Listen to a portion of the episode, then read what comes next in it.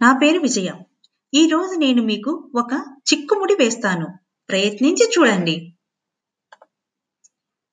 మా తోటలో అందమైన పూల చెట్లు ఉన్నాయి. అయితే ఆ పూల చెట్లపై సీతాకోక చిలుకలు వాలాయి.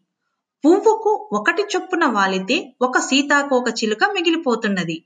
పువ్వుకు రెండు చొప్పున వాలితే ఒక పువ్వు మిగిలిపోతుంది. అయితే పూలెన్ని సీతాకోక చిలుకలు ఎన్ని? ఇది ఈ రోజు చిక్కుముడి.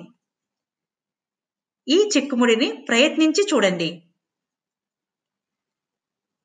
జవాబు పువ్వులు మూడు సీతాకోక చిలుకలు నాలుగు.